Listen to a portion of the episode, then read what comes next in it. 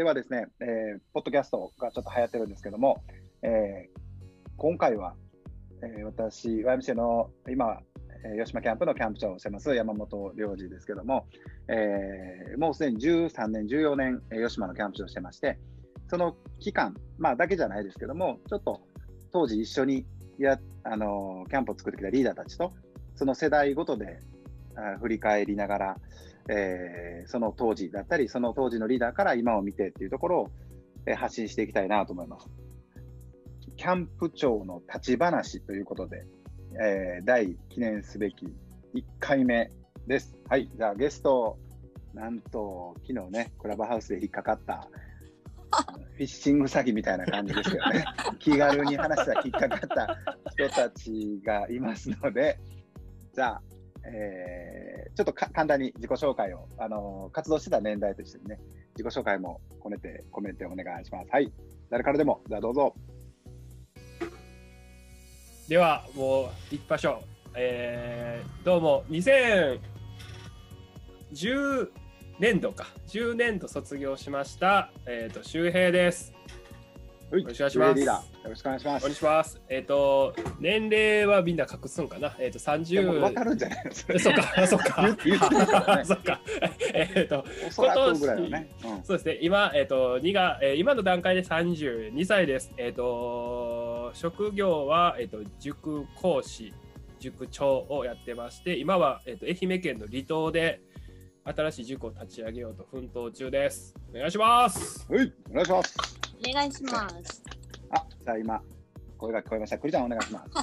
はい、私も周平と同期の2010年の卒の栗下彩香と申します。フルネーム。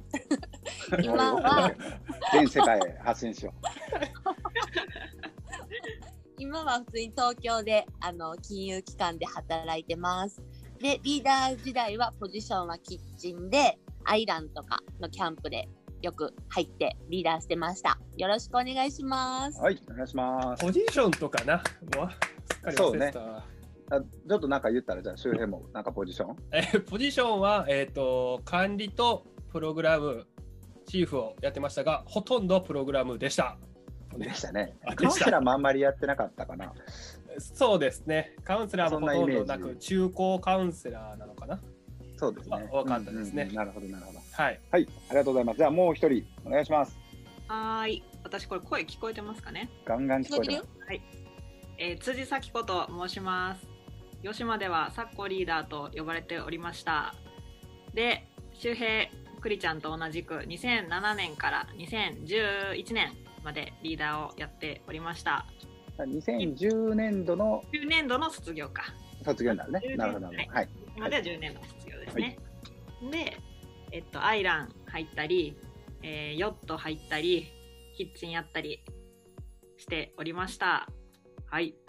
昨今あれだよね、卒業してからもほぼ毎年、ね、あのセンターのお手伝いとか、キャンプのカウンセラーとか、もう最近ではキャンプのディレクターまでしてくれました、ね、あら、まあ、だから、かなり長い期間知ってる感じかな。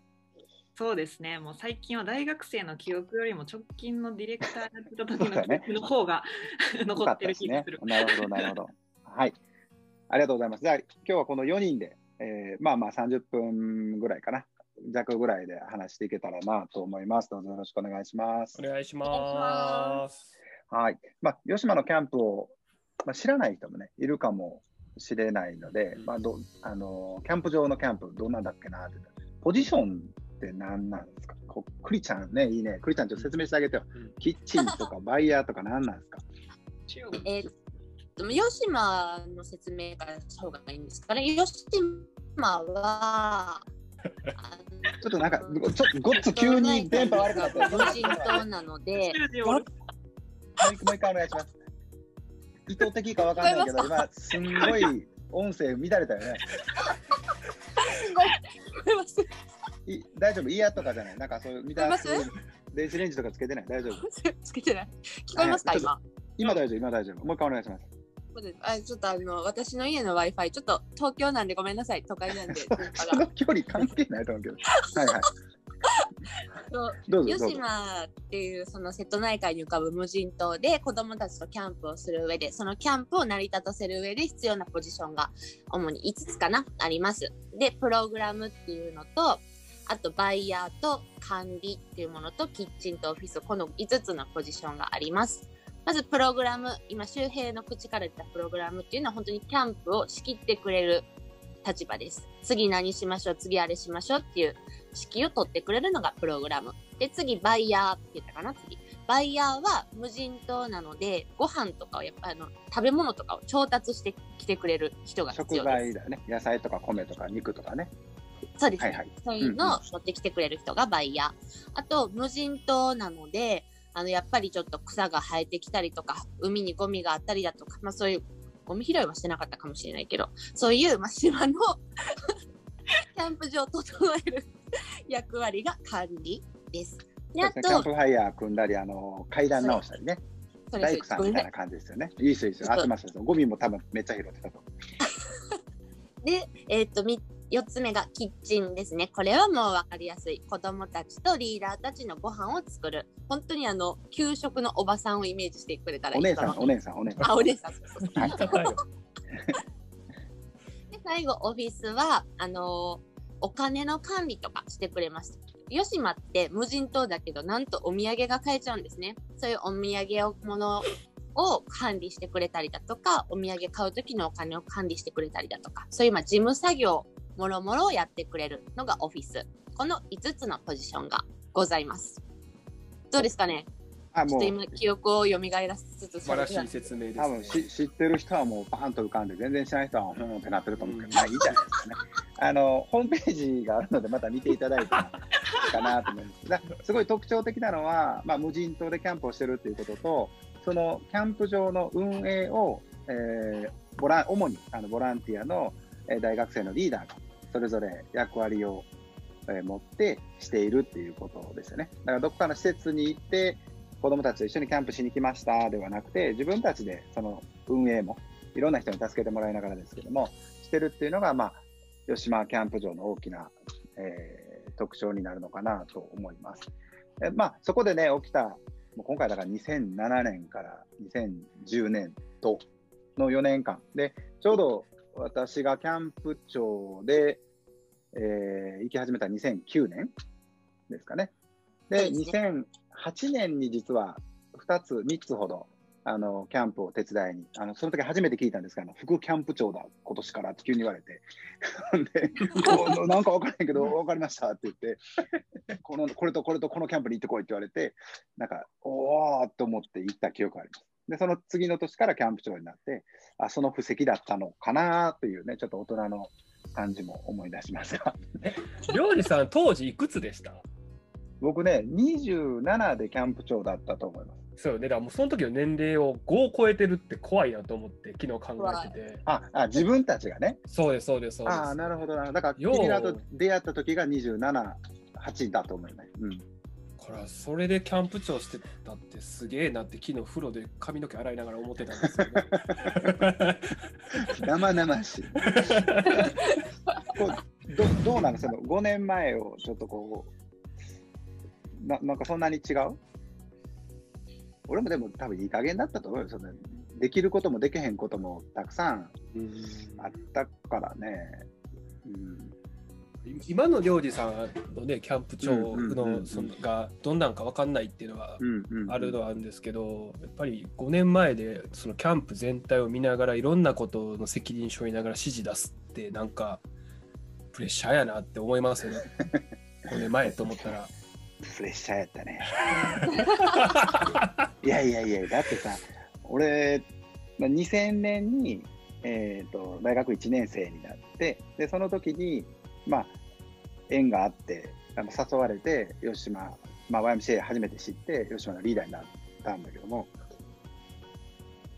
やっぱそのね、3年間、4年間っていうのは、まあ、またねど、どっかでその話はたくさんしたいなと思うけど、まあ、偉大な人たちと一緒にキャンプをしてきたので、まあ、先輩たちもキャンプディレクターもでそのことをやっぱり覚えてるしいやすげえなと。うん。鳥肌が立つというかもう涙が出るぐらいのものたくさんしたし。だからそれがあって、まあ、自分の、ね、選択として YMCA という就職先を最終的に、ね、選んだわけじゃないですか。で、まあ、その数年後、僕にとってちょっと早かったんですけど、も うもうその役割僕ですもうちょっとなんか経験っていうかさ、あるじゃん、なんかさ、もうちょっとあるじゃん。でも大抜擢じゃないですかね。そうそうそう。まあ、いろいろね、多分大人の事情もあったんだろうけど、うんうんうんもうそこって言われた時には、やっぱり思思い浮かんだのはやっぱ当時のディレクター、うんまあね、知ってる人はあれですけど、まあ、大西健介さん、王様の姿ですよね。もう思いっきり脳裏に描かれ、うんそれを僕がしますか？できますか？っていうのは、すごいプレッシャーでしたね。うん。でで、周りからもね、そう見られるんだろうし。うん。うん。さ、さっこどうですか？あの、さっこはさ、当時も知ってれば、ね、最近この、おととしとか、ね、その前とかも結構来てくれたり、一緒にキャンプもしてたんだけど、うん。そんな、変わってます？変わってない？景めっちゃして色ないですか？は変わってないですね、完全に。吉島の話、吉島の話ね。僕の話、僕の話。D の話 D の話ですね。D, あ D の話ですかディレクターの話。うん。D は私は、まあ、王様は完全にあの赤いあのベンチがあるんですけどはいはいはい。あの食堂を出てすぐ右うんかな、うん。そこに座って真っ黒で「おーい!」って言ってるイメージけど、はいはい自分が、自分がキャンパーやった時の話だよね。なるほど、なるほど。うんうん。だけど目のあのシワは優しいシワやなって小学生ながらに思ってました。あのーそうですよね。だから大見岸さんっていう方が子供たちには王様、王様って言われた、まあ、当時のキャンプディレクター、うんキャンプ長ですね、僕と同じ立場の方が、が一年中吉島にいると。で、そして27年間されてたので、うんまあ、めっちゃ日焼けしてるんですよね。で、海って眩しいからこうちょっと目をしかめるじゃないですか。そしたら目尻の横にちょっとシワがいって、うんうんだそのシワなんだよね、さこね。で、ちょっと目を開けたときに、そのシワがちょっと白いんだよ。そうですね。な、あれはね、これね、今聞いてる人、あーって思ってると思う。え うんそのシワは優しいよね。だからそう思う。あのカウンシルの時に最後あのな4泊とか長いキャンプの最後に、少しいつもと違う静かなキャンプファイヤー場に行って、キャンプをね、ちょっと振り返る。ゲームするキャンプファイヤーじゃなくて、静かなうんうんうんキャンプファイヤーね、カウンシルファイヤーの時に、どどんなの？うんうん。まあ、今もりょうじさんこう最後こう握手してくれるんうんですけど、うんうん。あの小学生ながらになんかこうえこんなん言ったら恥ずかしいですけどなんかこうああ愛情があるじゃないですけどうん。なんかすっげえあったかいもんもらったって思った気がしたっていうのはすごい結構印象に残ってましたね。うん。にその実際王様とこう関わるっていう機会はないんですけどキャンプキうん。ャンプの中で。あの最後での握手であ見ててくれたんかなみたいなのはすごいか子供ながらになんかこう感じましたね。うんなるほどね。うんでもなんかその感覚めっちゃわかる気がする。します。いいななんでも大丈夫。今更やん。そんなん、昨日クラブハウスでそんなんちゃうかってん。大丈夫、大丈夫、くりちゃん。なんか最後の握手ってなんかすごいいいんですよね。キャンプ長との握手って。うんなんか、その本当今、サッコが言ったことを繰り返す感じになっちゃいますけど、うんうん。見てくれてた感みたいな。うん。なんか、多分キャンパーからしても、ちなんかこう、あ、キャンプ長も自分の存在を知ってくれてたんだみたいな、多分そういう気持ちになるんじゃないかなって思ったりする。なんか自分もリートレで初めて、あリーダートレーニングっていうのがゴールデンウィークにあって、それはもうリーダーだけで、あの、行くキャンプなんですけど、本当なんだろう、お試しキャンプみたいな感じなんですけど、大学1回生4月で大学入って5月に早速そのリーダートレーニングリートレっていうふうにみんなが言ってるものがあって、それで初めて吉島に行くと。でいきなりその吉島のキャンプリーダーだけのキャンプに入ってもうなんかなんだ何ここみたいな感じになって、わーって混乱するんですけど最後にキャンプ長が握手してくれて、あなんか自分置いてけぼりじゃなかったのかもしれないみたいな。なんか自分のことを知ってくれてたんだって思う、思えた瞬間かもしれないですね。あれ結構でも普通の人ってびっくりしますよね。リーダートレーニングって結構。あのね、多分ね、リーダートレーニングだけじゃなくて、ななんだろう、そのキャンプ自体にもびっくりするんじゃないかな。うん、で周そうです平なんかはどうどうだったの？初めての吉間は？初めての吉島は僕夏前に同級生、同期のですから声かけられてうんうん初めて行ったキャンプが長期だったんですよね長期っていう11泊12日のその男の子だけどね。まあ男の子だけのキャンプでうんうんうん。でえっ、と行った時にでしかもその学校のテストかぶって途中から参加っていう感じやって、えっと、アウティングの最中から参加したんですよね。ああ、なるほど。あのアウティングってその外に本当の無人島にテント張って砂浜で過ごすっていう間にあるちょっとイベントがあってそっから参加だったんですよね。でそこは僕自身はそのずっと家族とかでキャンプとかしてたんでそれは別に何も思わなかったんですよ。うん野外料理とかっていうのもあの自分でもできるしとかっていうのをやってただ台風撤収で台風が来てて1泊だけで終わっちゃったんですよね。うんでそれで帰ってきてでその初めてあそこの吉島のみんなでご飯食べる食堂に座って、あこんな風に準備するんだって言った時にえっ、とじゃらーんってこうギターが鳴って歌い始めた瞬間になんだこの空間はっ最初ちょっとあの正直な話ちょっと引きました。大学生たちが全力で歌って。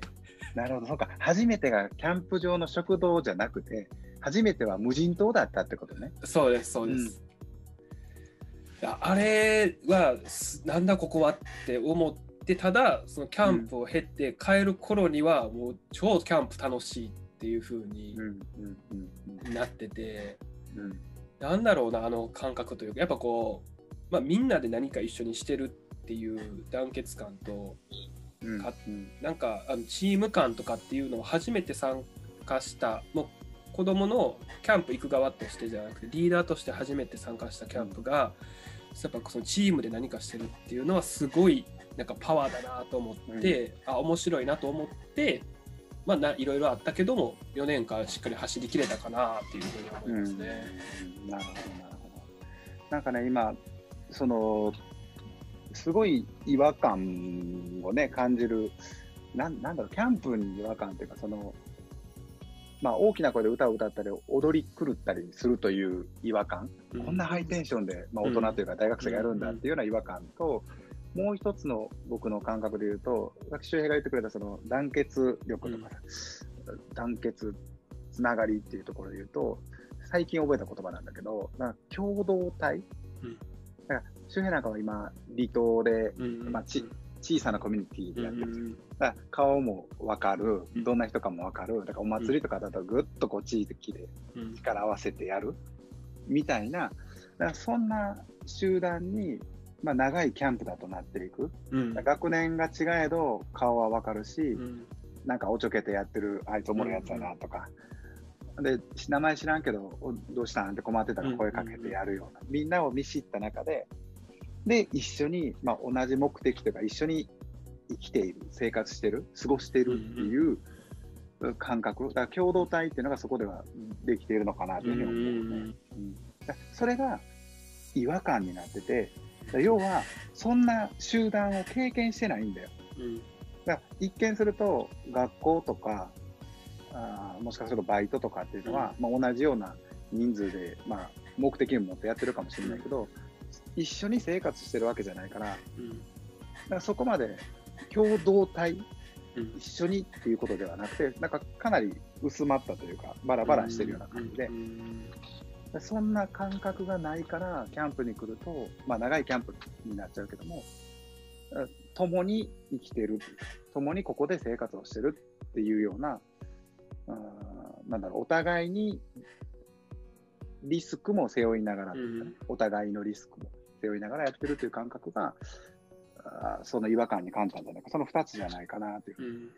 なんか思い出し思うね、うんたのが、それは長期キャンプってやっぱりこううん。リピーターが多いうんうんうんうんその小学校から来て中学校高校と来て、うんでその高校生までなってんのにそのキャンプに参加する子たちがいて、まあ、楽しいから面白いから参加するんでしょうけど、うん。やっぱ最後にその大泣きはしないんですけどやっぱみんな涙ぐむんですよね。何回来て なお前何回も来てるやろって思いながらもうん。みんな涙ぐむんですよね。で最後あ来年も来るのにね。わかるわかるわかる。挨拶してやっぱああいうのは今洋井さんが言ったようなその共同体というかなんかその一つでやっぱ一緒に寝食を共にしていろんな生活とかを共にしたからこそ生まれたその結束力みたいなのが、うん、ね、1年間のうちのねたった2週間。そうなんだよね。っていうあれは不思議ででもあれが多分すごい吉島の魅力で。うん。でリーダーたちもそれに惹かれて多分続けるんじゃないかなって、うん。まあ、人惹かれた人たちは続けるんじゃないかなとは思いますね。そうなんだよね。だからキャンプの初めなんかはどちらかというと、例えばまあカヌーの台数とかアーチェリーのうん。あのできる人数が少なかったり、だ順番俺が先とかさ、あのえー俺らの方が先取ってたみたいなね、お互い自分のこと、自分自分のことだったり、自分のグループの、うん有利というか、あーやりたいことを優先する、だからむしろライバルみたいなあ感じになったりもするんだけど、でも長いキャンプになってくると、それがなくなってきて、だほん自分もやりたいんだけど、絵をやってもっていう、だからうん自分がじゃなくて、だから共共同体なんだよね、そのコミュニティができるっていう。でそれは、やっぱり来年来ても、今年のその共同体を解散するわけじゃん。うん来年も来る子もいるけど、全く同じなわけないし、だからその寂しさなのかなと思うね。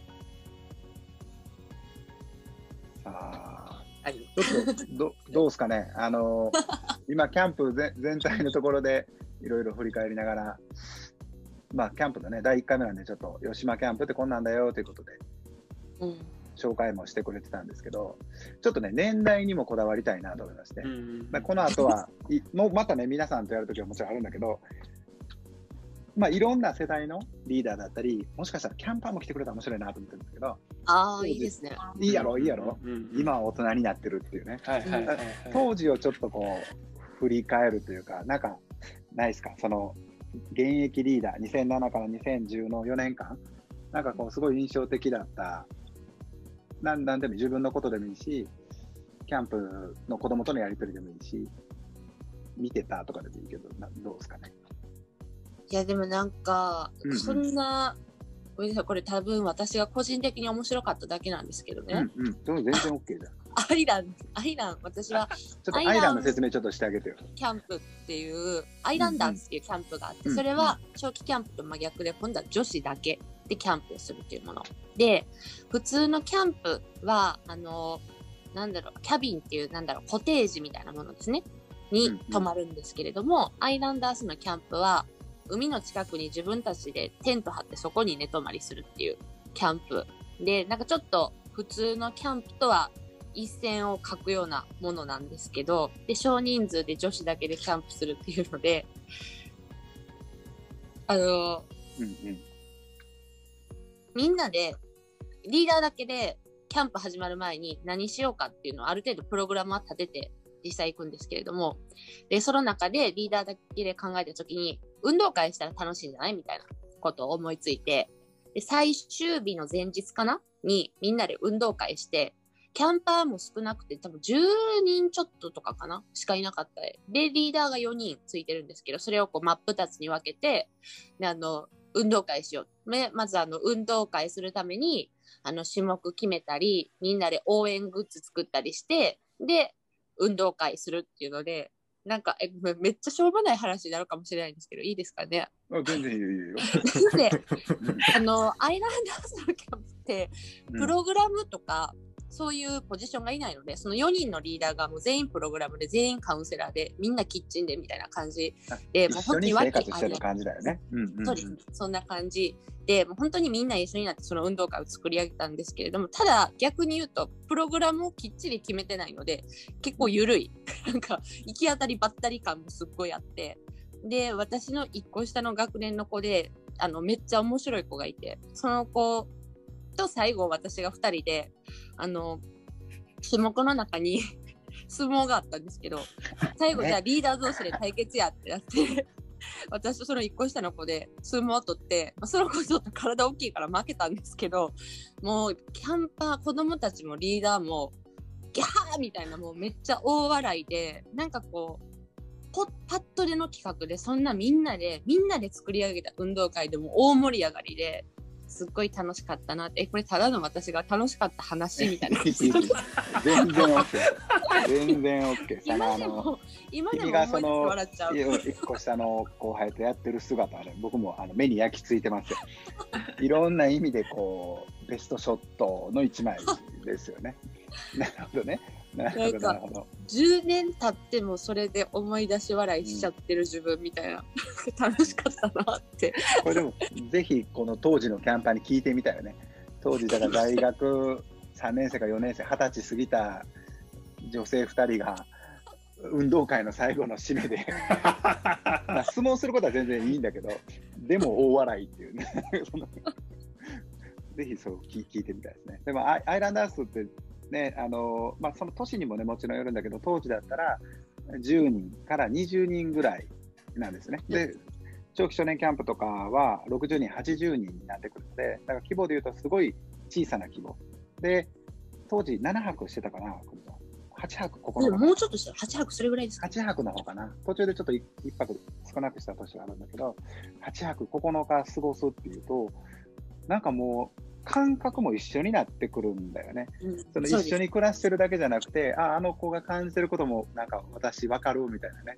うんでそそれはね、なんかその、我々はキャンプ場の方から、まあ、僕なんか役割上もちろん時々見に行くんだけど、なんか羨ましくもう見てました。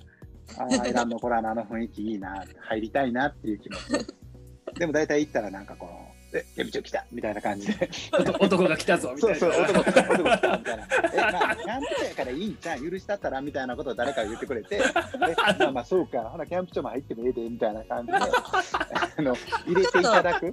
口では嫌と言って喜んでるから。そうそうそうそう。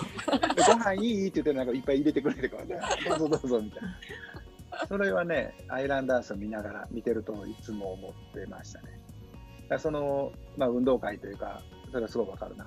で、キャンプ場ってさっきも言ったように、そのいろんな役割があって、で、まあ、時にはやっぱり時間の制約もね、キッチンとかだったら、朝ごはん間に合わさなあかん、お昼間間に合わさなあかんっていう中でやっていく。で、プログラムもこう、お風呂の、100人がお風呂入ろうと思ったらね、シャワーだけどね、かなりね、こうシステマチックにいかないと回らへんから、そういうのをきちっとしてるので、まあ、100人、最大150人規模のキャンプはできるんだけど、アイラの場合はそれをしなくても、システマチックにしなくてもできる。うんそのさっき言った、まあ、行き当たりばったりで僕はいいのかなと。逆に今ね、その10年経ってちょっと決めすぎてる。うんうんあまあ、去年はね、ちょっとアイランできなかったけど、1日目これやって、2日目これやってって、全部そうなってしまうと面白みがないじゃん。うんこうノイズがないっていうかさ、バグが。ないというかさ。うんうんうん、いきなりね、リーダーが相撲を取り出してもいいわけやし、ごご飯でけへんからみんなちょっと手伝ってみたいなさ、子供に手伝ってもらったりとかさ、それが僕はキャンプの良さというか自然な形かなと思う。でキャンプ場ではね、ちょっと100人規模でそれやると多分、パニック？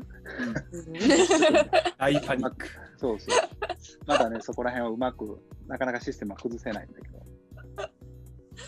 でもぜひそんなキャンプを増やしていきたいし、キャンプ場でもそのシステムをどう崩していったらいいかなっていうのが今、課題ですね。坂田さんとかもちょうど昨日話してたんだけどね。うんうんなるほど。行き当たりばったりだから生まれるそうそうそうそう。それがやっぱキャンプの良さ。学校って絶対そんなんないじゃん。あの 普段生活してたら水曜日は塾、火曜日はサッカーみたいな。で、何時間目まであって、この時間は何やってとかさ。ぜ全部決まってるから、だからこそ、そうでありたいなと思いますね。そうですうん、さあ、ちょっと第1回目、そろそろお時間かなと思いますが、まあ、実を言うとこの後2本目も取っちゃうんですけど、ちょっと、まあ、一旦第1回目、一旦切ろうかと思いますが、ちょっとお一人ずつ、なんか感想でも、まあ、み聞いている、もしかしたら10年前のキャンパーでもいいですけど、ちょっとメッセージをいただけたらと思いますが、じゃあ、クリちゃんどうぞ。はい。えーっと、そうですね。吉島ってやっぱり不思議な力があるなっていうのをちょっと今感じてて、なんかやっぱ吉島の話を今思い出すだけで、いい思い出だったらってこう、笑顔になっちゃうっていうのがすごい思って、なんかやっぱ素敵な、そういう意味では素敵な出会いを大学生時代にさせてもらったんだなっていうのを改めて感じましたっていう、いい感想。いいいい感想ですね。はい。別にいい感想じゃなくてもいいですよ。気をつかないでね。はい。じゃあ、周平どうぞ。そうですね、その僕、吉島の思い出って言ったら、まあ、子供たち、キャンパーたちとの思い出よりも、やっぱリーダーたち同士の思い出の方が、やっぱり多いなというか、あの印象的には多いなと思って、やっぱりそういう人たちと出会えて、でね、あの大学のサークルとかで旅行とかね、夏休み行ったりとかの時とかも、行かへんのって言われて、いや、俺キャンプあるからっつって、え何のキャンプ、なんでそんなキャンプ行くん毎年毎年って言われるけど、断り、一人だけ断り続けてたんですよね。でもなん、どんな理由があるのって聞かれたときに答えれなかったんですよね。うん。多分今も多分答えれないです、多分。言葉にできないなんかがあって、やっぱそういうのに出会えた島で、まあ、今でこそずっと関係性が続いてる仲間がいるっていうのは素晴らしいところだなと思いました。また今、吉島の話をして、ちょっといろいろ自分も振り返って内省しないとあかん部分もたくさんあるなって思いながら、真面目か。と思って喋ってました。なるほど。あの、でも今のその大学の時に説明するのに、キャンプだからって、それ以上説明できない言葉にならないっていう感覚はすごい大事だと。今ね、あの僕も、あの、まあ、バイオムシェの方で、宮台真司さんとかね、一緒に学びの機会を持ったり、まあ、キャンプ自体をどうやって変えていこうかということで、まあ、キャンプと社会とね、話してるところで、やっぱその言葉にならないもの、うん、体験室、クオリアって言ったりするんだけど、それを持ってる人にしか伝わらない。持ってない人にそれを伝えようとすると、まあ、言葉だけ、上辺の言葉だけだとやっぱチープだったり伝わらなかったりする。そこのどうしたらいいのかなと。だからキャンプがこれからやっていくんだけど、そのキャンプ素晴らしいなと思ってる人、吉島なんかだったら、自分が元キャンパーだった、自分が元リーダーだったっていう人の子供はたくさん来るじゃん。で、まあもちろん飛び入りでね、初めて YMCA ですっていうご家族もいらっしゃるんだけど、でも今後、キャンプと一切触れていかない、触れてきてこなかった自然とか人とか、そんな人たちにキャンプで素晴らしいんだっていうのを、今の周辺の言葉を借りると、うまく説明できなかったなっていう課題が残るよね。だこの体験、だ吉島でしたキャンプの体験っていう意味ではなくて、吉島で感じたその体験、その体験室っていうのをもっと生み出していかないといけないなというかね、だからそんなのが今、私たちは、まあ、キャンプディレクターとしてね、あの考えてます。はい、さこさんどうぞ。あはいそうですね。久しぶりになんか吉島のこといろいろ思い出せてうんうん。面白いなと思ってるんですけど、まあ、周平もクリちゃんも言ってたようになんかそのキャンプでこういろんな、まあ、ハプニングとかこういろんな変変な子がいたりとかややこしい子がいたりとかなんかいろいろあったけどなんかそれを大変なことあったけどひっくるめても最終的には楽しかったよねっていうのに落ち着く、うんっていうのはすごいあの感覚的になんかやっぱ残ってるなっていうふうにはすごいキャンパーの時でもリーダーの時でもあの辛いことよりも楽しかったことの方がこう肌感的に残ってるなっていうのはすごい今感じておりました。なるほど。ありがとうございます。